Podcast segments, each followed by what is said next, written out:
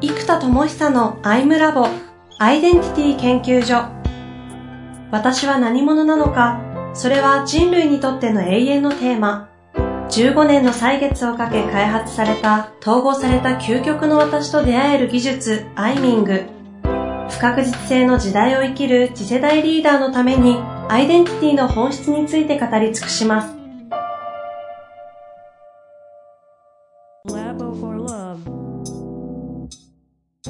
こんにちは、遠藤和樹です。生田智久のアイムラボアイデンティティ研究所。生田さん本日もよろしくお願いいたします。はい、えー、よろしくお願いします。今日、めっちゃ声、いつもいいですけど、すんごい通ってますね。いやありがとうございます。あの、昨日例のあの、文科省の飛び立て留学ジャパンのあの、講演があったので、おそらくその声が講演モードに なってるのかなっていうのはありますね。今ヘッドホンしながら聞いてると。はい。むちゃ響いてますよ、この子。すごいな、俺。うん。いや、確かにね、僕も感動中です。若干こう響きがいつもより強いなって感じ。ああ、やっぱり自覚ありますか、あの、そうですね。内側がちょっと響き強めですね。はい。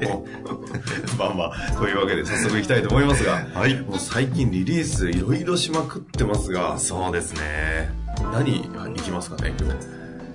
えっ、と、今、とにかくちょっと集中してるのがインサイトマップ周りなんです。で、えっ、と、やっぱインサイトマップが、そのいつも自己理解のエネカラーと自己統合のアイミングのこう間にちょうど入るんですよね。うんうん、で、えっ、と、これのもうだから先月からインサイトマインドってアプリリリースしました。で、プラマイっていうこうインサイトマップを使って社会とか自己を紐解いていくっていう、うん、えー、なかなかこうなんだろう可視化できない社会の流れとか風潮とか内的なものを。インサイトマップをつく使って記事を書くともうむっちゃ分かりやすいんですよ。これ自分で書いててもこれは分かりやすいって思うぐらいなので、うんうん、このプラマイプラプラスマイナスを俯瞰するっていうプラマイというメディア。で、まだちょっとアルファ版のリリースなんですけど、はい、インナーツアーズと、うん、えー、呼んでいる、こう、内なる旅のツアー会社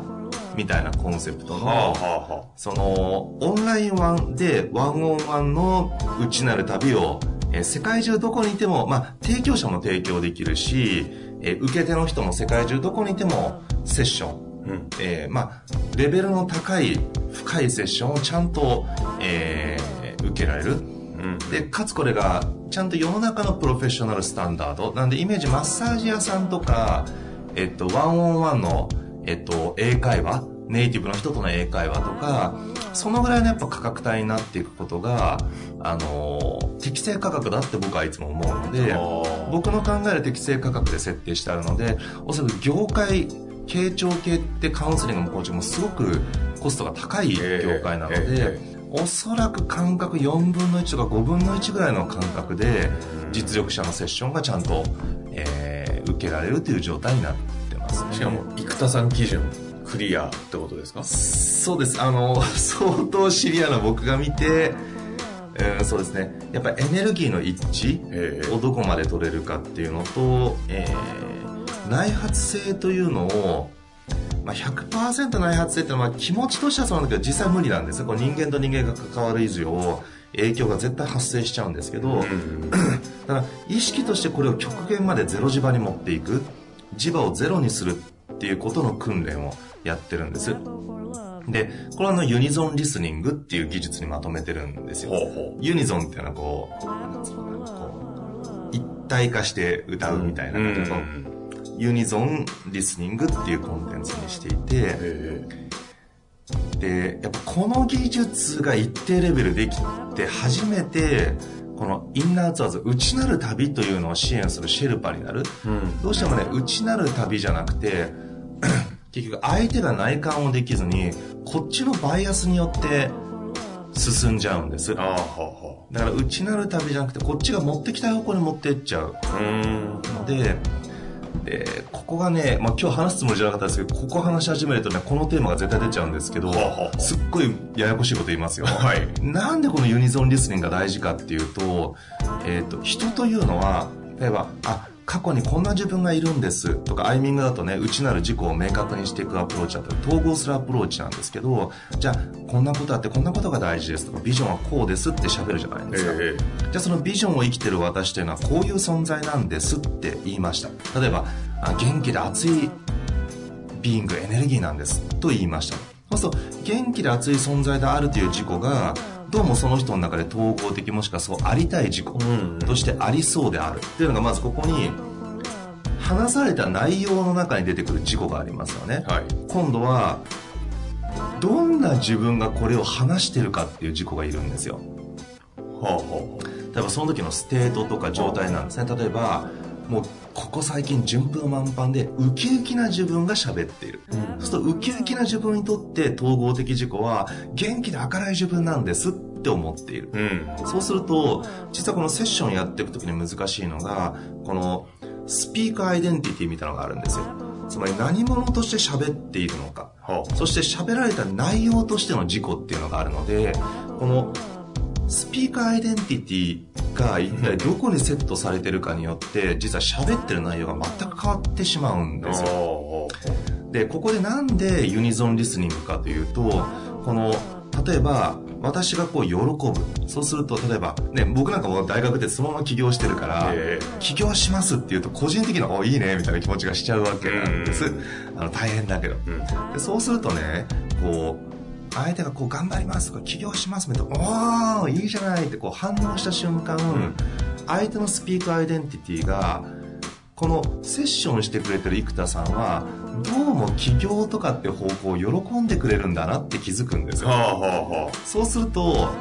スピーカーアイデンティティが本当の私とか真理の探求者みたいなアイデンティティから無意識でスイッチしちゃうんですね。生田さんに喜んでもらえることを話したい私。というのに無意識のスイッチが起きた瞬間そこから先は僕の望むことを言ってくれるからこっち楽しいし、えー、おいいねいいねってセッション実は盛り上がるんです、えー、なので感情的っていう意味合いで言うと非常に盛り上がった楽しいセッションになるんですが精神的っていう意味合いで見るならば、その深さとか真実とか魂みたいなものとは少しちょっと遠ざかってしまい社会的バイアスをこっちが発生させちゃうことになるんです。生田という人間がこれは喜ぶよってメッセージが飛んだ瞬間に、喜ばれたい私が、生田さんに認めてもらいたい私が、スピーカーアイデンティティに入っちゃうので、それで話した内容が出来上がっていっちゃうんです。はあ。セッションを受ける側が。そうなんです。傾聴側の方のエネルギーにこう寄ってっちゃう。バイアスがかかっちゃうんですね。ああ、でも、感覚的にわかりますね。そうなんです。だからこのスピーカーアイデンティティに極限までゼロ磁場をすることで、本人の心理の探求者であり続けられるようにしていくとか、本人にとっての真実に近づくために、そのスピーカーアイデンティティも本当の自己であり続けるみたいなところにこう、置き続けなきゃいけないんですよ。はあ、はあ、はあ、はあ。そうするとそのエネルギー以上に喜ぶっていうのは、私が喜んでるんです。聞き手が、うん、セッション側のね。とか私がそうしてほしい、とか私がこっちがいいと知っているからこっちにリードする。っていう形で、主語がねどうしても私がが入っちゃう。でこの聞き手が私がが入った瞬間それがバイアスとしてゼロ磁場ではなくスピーカーアイデンティティに影響を与えて、まあ、自然なリードが起きるといえば確かに自然なリードなんですけどもそのエネルギーの波長の中に自分のエネルギーが混じってしまった結果例えば僕と一緒のその人はそのエネルギーになるんだけども日常私たちは人間はこうちょっとこう悲しい表現だけどやっぱり一人で生きてるわけなんですよ。あのある意味個として立った自己という意味はね、もちろん人と一緒なんだけど、人と同化するのではなく、私を生きることと人と共に生きることを同時にやってるわけなので、私を生きるという個の部分が、その、僕と一緒の時の私というものが形成されてしまうと、僕がいない時の私はまた別物の私になってしまうんですね。だからできる限り素の私というのをこう、扱ってもらいたい。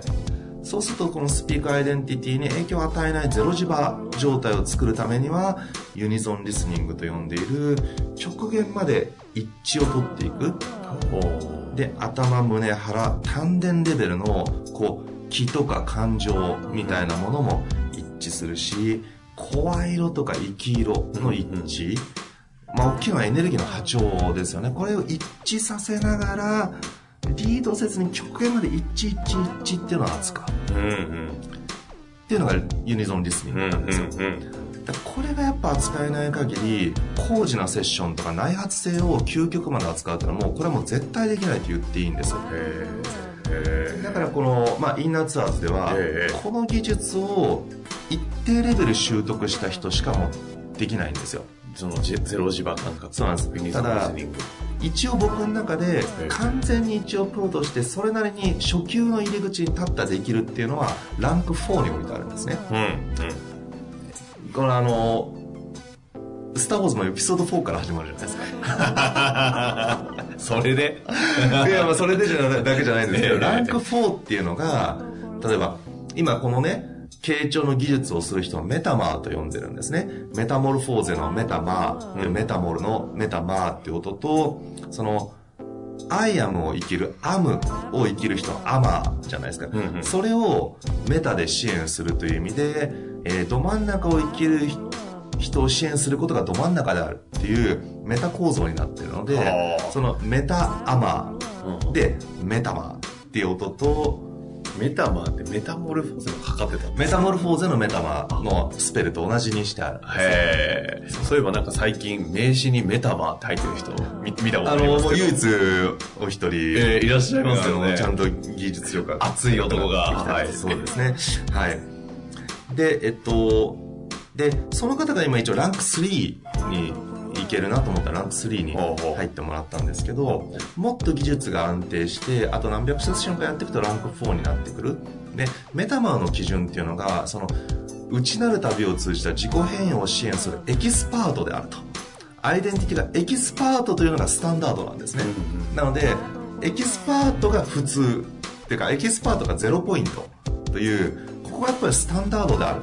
っていうことを置いた時にそこがエキスパートスタンダードがランク4だなと思ってるんですね、うんうん、でもこれ鶏卵でエキスパートであるためにはプロとしての実践がないとやっぱりね練習試合じゃどこまで行っても強くならない感じというかだから結局ね安くてもいいからプロとしてちゃんとやっていかないとエキスパートに行き着かないんですよ、なんでエキスパートになってから売ろうと思うと売ってプロとしてやってないとエキスパートにならないっていう鶏卵が出ちゃうので、なんで実はランク1、2、3っていうのは、えっと、コストは安めにして、えプロとしてリリースできる。ただし、一致度っていうものは、うん、そうだな、あの、まあ、例えば頭、胸レベルで言えばかなりできてますと。感情と思考レベル。ただ、腹とか、うんってこう、気とか、魂とか精神とか命とか天命ってなってくるとちょっとまだ完璧には一致が難しいので、ただ、扱うには十分レベルの、えー、受け止める技術はあるんだけども、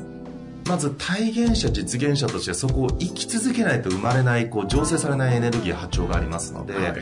えっと、それができてきて、そこまで全部一致できると、一応その、プロの基礎技術が揃ったというランク4のメタマー、エキスパートとしてのレベル1。にやっと入っていくっていう基準で、あの、作っているので、これがこう、インナーツアーズという、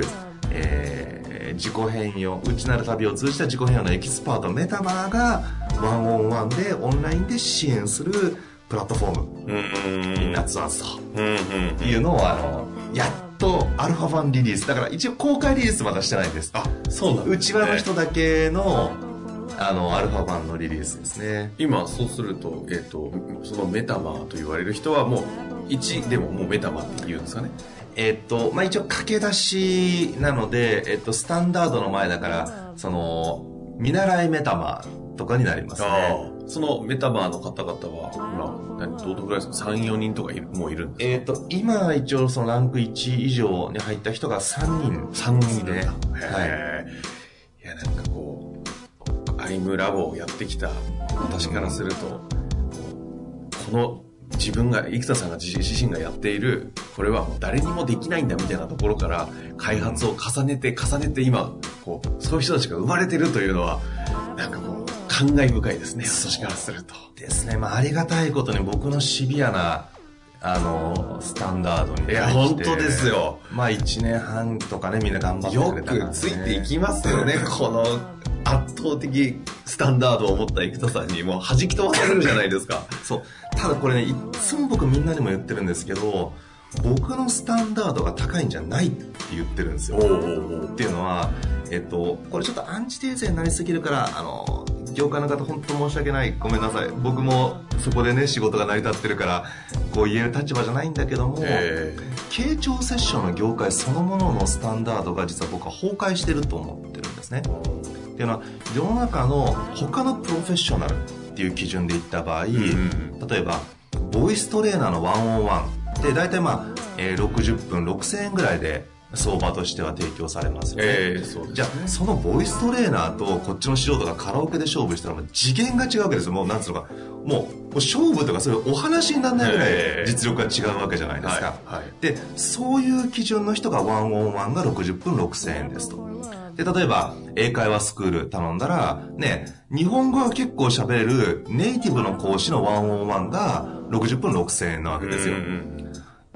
ってなってくると、まあ、スポーツトレーナーもそうですよね。60分6000ってかなり腕がいい。もうその人明らかに筋骨隆々で、もうこの人むっちゃ鍛えてるよねっていう、明らかにこっちのボディとはもう見た目が全然違う、はいはい、本気で耐えたりしてもこの人大丈夫だなっていう、そういうボディの、本当にこう筋トレやってる人が、はい101で、まあ、4000円とか6000円ぐらい。そうですね。という、まあ、スキーのインストラクター、その子のインストラクターもそうですよね。60と6000円ぐらいですけど、やっぱもう明らかに腕が違う。というのが、プロフェッショナルのスタンダードだと僕は思ってるんですよ。でそのプロフェッショナルスタンダードの人たちが60分6000円っていうのが一応プロとしてのスタンダードな相場だとなってますよねで、例えばマッサージ屋さんのチェーン店になってくると、もう、えー、仕組み化とかマーケティングとかいろんなことをやって、まあ、60分3000円ぐらいまでこう落としている。ただしやっぱりちょっとやっぱ60分6000円の人たちだと、まあ、なんか整体師とか筋肉のことむっちゃ分かってるとかツボにむっちゃ刺さってくるとか、やっぱなんか腕がだいぶ違う感じが正直するんですよ、えー、でも、まあ、安く気軽にだったら60分3000円でも全然不安じゃない、うん、十分だけどなんか、ああ、ちょっと惜しいとか、つぼに、ああ、もうちょっと奥とか、なんかこう、ちょ、ちょっとね、こうね、うんっていうこうもどかしさが出ちゃう。あの、顔ね、顔。そう。特にほら僕ら一流の人知ってるじゃないですか。えー、あの、ここでも言っちゃおうかな。言っちゃうと混んじゃうかな。あの、もしかして、葛西の。そう、もう言っちゃうよっていう、あの、葛西のですね。言っちゃった。あ、もう言っちゃいますよ。あの、皆さん、あの、殺到しないでくださいね。あの、葛西の、あの、桜っていう整骨院のですね、あの、鈴木さんっていう方が達人なんですね。あの、元プロボクサー、元プロボクサーだから、もう気力も高いし、腕力も高いし、ツボ知ってるのも達人なんですよ。で、そ、でもすっごいあのびっくりするぐらいこう受けやすい価格で提供してくださっているので、でもそういう基準の方でやっぱりね、例えば60分6000とかそういうのがこう、僕の中では納得感のある価格であって、で、彼が60分3000円だと、ちょ、ちょっと、えって安すぎるよ。ちょっと商売考えた方がいいよって、ちょっと、なんかもう、こっちからすると値上げしてくださいって言いたくなっちゃう。はいはい、はい。うん。だから若干そういう感じがあるんですけど、ね、言った人みんなでもっと値上げした方がいいってみんな言うんですけど、そう。あの、そう。だこれがね、世の中のプロフェッショナルスタンダードで、他の、ピアノのワンオンワンの練習であっても全部がそのプロと素人の基準の差がもう基本手も足も出ないレベルで実力差がある、うんうん、ところがワンオンワンセッションの場合そのたった3ヶ月とか半年とかなんかしかもその土日ちょっとやるとかうんそのぐらいで結構みんなプロフェッショナルを名乗り始めてしまうので例えば傾聴した時の、えー、例えば歌手であればその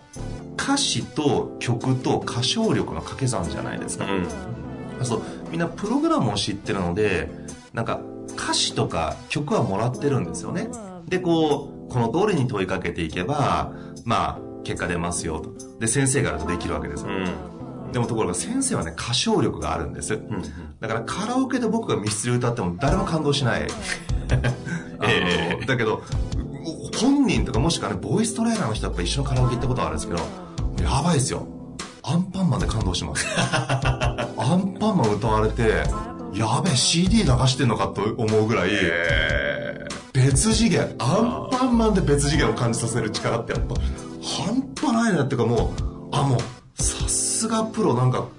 ちょっとやそっとね、素人が歌が上手とかなんかもうそ、だから文化祭で上手とか人気者とかもう次元が違う。もう、本当プロはね、もう全然別次元なんだっていうことはですね、あーって感じさせていただいたんです。ーはい。だからなんかやっぱそれが僕はプロフェッショナルのスタンダードって置いているからその半年そこそこでできることって例えばなんかなんかセッションの記事もあんまりみんなやってないですよね。そのなんか業界トップの人でも1000セッションこうしてる人ってあんまり見かけないんですけど、うん。でも1000セッションって1回2時間だとして2000時間じゃないですか。で2000時間のプロフェッショナルとしての実践って捉えていくと例えばまあね1日10時間ぐらいこう、まあ、今時10時間って言うと怒られちゃいますけど あの労働基準まあでも残業で10時間だとすると、約200日間フルコミットでやってますっていうことなんですね。じゃあ200日間っていうと新卒の若者が1年間プロとして例えばプログラマーを2000時間やりました。営業マンとして2000時間やりました。もしくは英語を勉強し始めて2000時間やりましたえー野球始めて2000時間ですとかっていうのはこう素人ではないんだけどもとは言っても新卒1年目でやっと力ついてきたなって人でじゃあプロフェッショナルとして、んえー単価5 6千円がつくかっていうとこれは IT 業界でもそんなつかないわけなんですよそうですね。もうちょっとちゃんと技量がついてくるとあのまあ単価5000円前後のところが多いとは思うんですけどそれっても圧倒的にプログラムできる人たち、うん。ってなってきますからどうしてもその1000セッションぐらいだとですねあのうんそうね他のプロフェッショナルスタンダードと見ていくとそこまで知識はあるんだけどこう一致が取れるかとか、その深いとか視座が高いとか、えーあらゆるタイプのエネルギーの人とセッションの一致を取れるかっていうとやはりこう正直難しいなと、うん。やっぱ2000ぐらい越してくるまあやっぱただ1000を越してくるとやっぱちょっと変わってきますね。やっぱ2000越してくるとその安定感とかあのもうぶれないというかずれないってなってくるのでやっぱ2000ぐらい越してくるとだいぶ違いますね。あうん。ただやっぱこの2000っていうのは多分もうほとんど、えーいらっしゃらないとかどうしてもコーチング講座が利益が出てしまうのでセッションって非効率だからやんなくなってっちゃうんですよみんな。なのでどうしても講師業の方がメインになってしまって、傾聴の場数はだいたい見てると500ぐらいで講師として結構売れていってしまはうので、あ、なるほど。先セッション越す前にコーチング講師傾聴講師の方が仕事になっていくまでどうしてもその一致度が取り切れるかっていうと若干こう難しくなってしまうなと、だからどうしても僕らの周りにいるこう、まあ、上場企業の社長とか一流リーダーとかソーシャルリーダーのトップパフォーマーとして走ってる人たちが発注できるコーチっていうのがみんないないって言って、うん。すごい困るんですよね、うんうんでもそういう人たちほど葛藤が多くて本当はなとか人生かけてみたいなことをこう共有したいんだけどそれを受け止められる技量と生き方を持ってる方がどうしてもこう少なくなってしまう。ここはやっぱり本当の本当にそういう基準みたいなことをやっていくとやっぱりこうプロフェッショナルスタンダードをちゃんと是正する必要があるし適正価格で広げていくことで本当に必要としてる人に届くし、うん。あと技量が本当の一致度までいってないんであればもっと場数を踏んで技術を磨く必要があるのに経済的に上がってしまうと人間ってどうしても技量の上げ方が甘くなってしまうんですねだだから本当は今僕のところでもうランク3の人とか正直一般的なコーチングのセッションだったら多分1時間もう23万ぐらいで全然 OK です。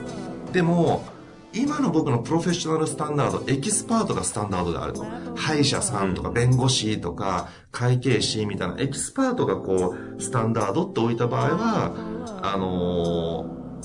ーうん。上手です。上手ですけどまだその方がこれから伸びるポテンシャルからしたらまあまあ5%か10%には満たないかな、だってその方がこれから5年10年やった先例えば私とかこう15年やってるわけですよこれをひたすら。15年やり続けていく領域とまあやっぱりいくら集中してトレーニングしたと言っても1年でいく領域やっぱりこれはもう別次元ですのでその方が今後10年やってた先に行き着く領域ってものから見ればまあ今できてることはその人のポテンシャルからしたらまだまだ駆け出し。であるならば価格よりも場数なんです。利益よりも。ということでインナーツアーズ。へえでもそうするとやっぱインナーツアーズはその基準である程度こう、まあ、クリアまで仕切ってない方が世の中で言うコーチングみたいなところで言うと普通なかなりの高額帯で行くような方が今その価格で今訓練も含めてされるんで。そうですすごいですねそれはい。まあ、とは言っても私も一回その中のお一人のねちょっと名前言っていいのか分かりませんけど、はい多分いいと思いますあのファイヤーさんってね、あのあの名前の通り熱い方です。社名もファイヤーかもしれない。ファイヤーかもしれない。もう全部ファイヤーですけど。あの方のセッションむっちゃ良かったですよ。はびっくりしました。ですね。ああいう方がねあそういう値段で受けられるってぜひね皆さん一回受けていただきたいです。私あのファイヤーさん最近もうめっちゃ押してるんでね。これねファイヤーさんも鈴木さんもすぐ埋まっちゃうからねワンオンワンでね。皆さん本当受けた方がいいなと思います、はい。まあ、というわけで次回ぐらいに今のお話ってまさにこう傾聴の技術のお話がね。出たので、うん。今傾聴の技術がどういう形でこう今こう、開発されているのか、そのあたりのお話を次回はい。聞き聞きたいなと思っております。というわけでこの体験はい。本日もありがとうございました、はいありがとうございます